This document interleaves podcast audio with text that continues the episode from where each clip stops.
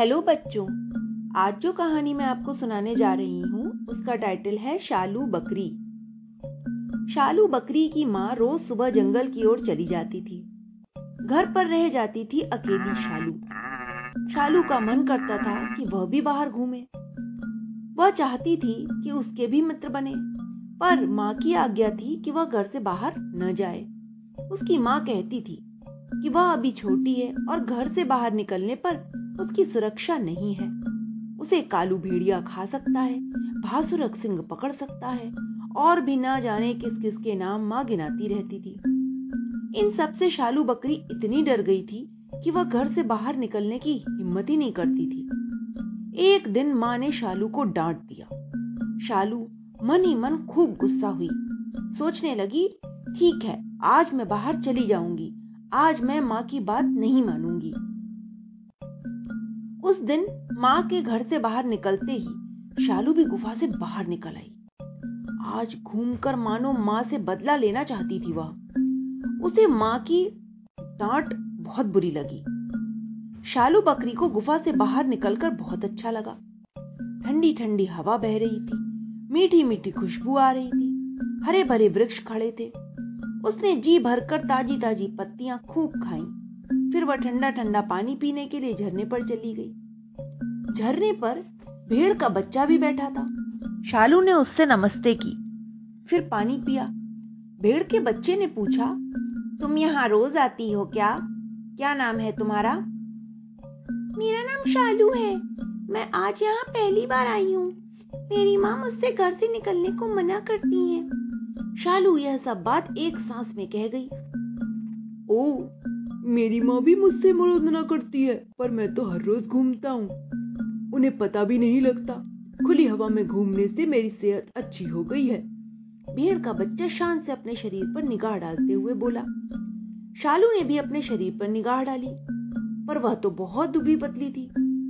तभी भेड़ का बच्चा तुरंत बोल उठा, शालू, तुम भी इसी तरह रोज घूमने आया करो, मेरी भांति खूब मोटी हो जाओगी।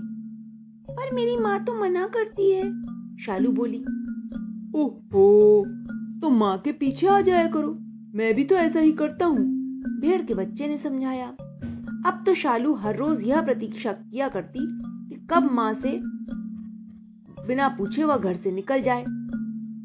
माँ घर से जाए और शालू घर से बाहर निकल जाए। माँ को उसने इस बारे में कुछ भी नहीं बताया था। तीन चार दिनों तक दोनों सुरक्षित घूमते रहे। अब उनका साहस भी बढ़ गया था।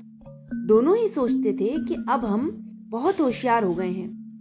हम जब चाहें, कहीं अकेले आ जा सकते हैं। अब वे दूर दूर तक घूमने जाने लगे। एक दिन दोनों घूमते घूमते अचानक शेर की गुफा के ओर जा पहुँचे। वहाँ शेरनी अपने चार छोटे छोटे बच्चों को शिकार करना सिखा रही थी। उसका सबसे छोटा बच्चा शालू को देखकर बोला, माँ, इस पर वार करके बताओ तब तक शेरनी के दूसरे बच्चे ने अपना पंजा शालू पर मार ही दिया। यह देखकर भेड़ का बच्चा चुपचाप वहाँ से भाग गया। आपत्ति में पड़े मित्र की ओर से उसने मुँह फिरा लिया। उस दिन शेर का बच्चा शालू बकरी को फाड़ ही डालता, पर उसके सौभाग्य से तभी शेर आ गया। वह एक बड़ा सा भेड़िया घायल करके लाया था। शेरनी और उसके बच्चों का सारा ध्यान उस ओर बट गया। शालू बकरी सबकी आँच बचाकर चुपचाप ही वहाँ से खिसक आई।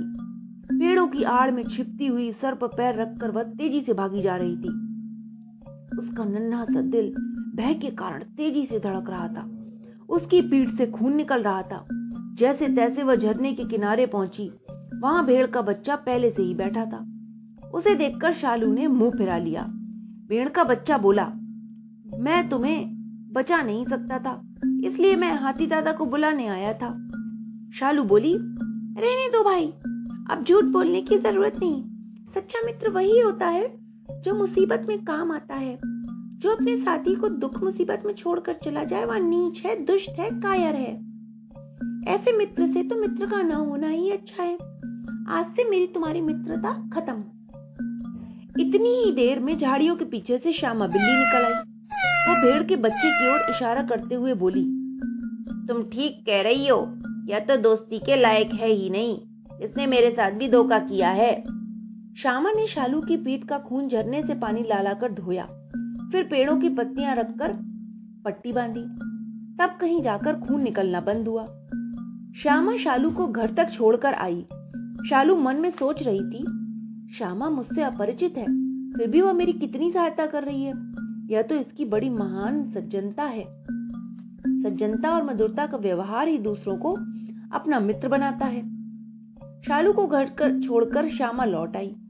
शालू की माँ आई तो बोली, मुझे रास्ते में ही पता लग गया था कि आज हमारी बिटिया घूमने निकली थी और बच कर आ गई है। माँ, मुझे माफ़ कर दो। अब मैं तुम्हारी आज्ञा के बिना कहीं नहीं जाऊँगी। शालू माँ के पैर पड़कर बोली, शालू, जो बच्चे अपने माता पिता का कहना नहीं मानते, वे हमेशा दुख पाते हैं। हम डांटते हैं तो तुम्हारे भले के लिए ही डांटते हैं। जो बच्चे अपने माता पिता का कहना मानते हैं, वे ही अच्छे बनते हैं। शालू की माँ उससे यह कह रही थी, माँ, मैं अब सदा तुम्हारा कहना मानूँगी, अब मैं अच्छी बनूँगी। शालू माँ से लिपटते हुए बोली। अब शालू सदा अपनी माँ का कहना मानने लगी। श्यामा बिल्ली अब उसकी पक्की सहेली बन गई है और उसके घर आती जाती रहती है। तो बच्चों, इस कहानी से हमें यही शिक्षा मिलती है। कि हमें किसी भी बाहर वाले की बातों में नहीं आना चाहिए और हमें अपने बड़ों की बातों को मानना चाहिए, नहीं तो हम मुसीबत में पड़ सकते हैं। Okay bye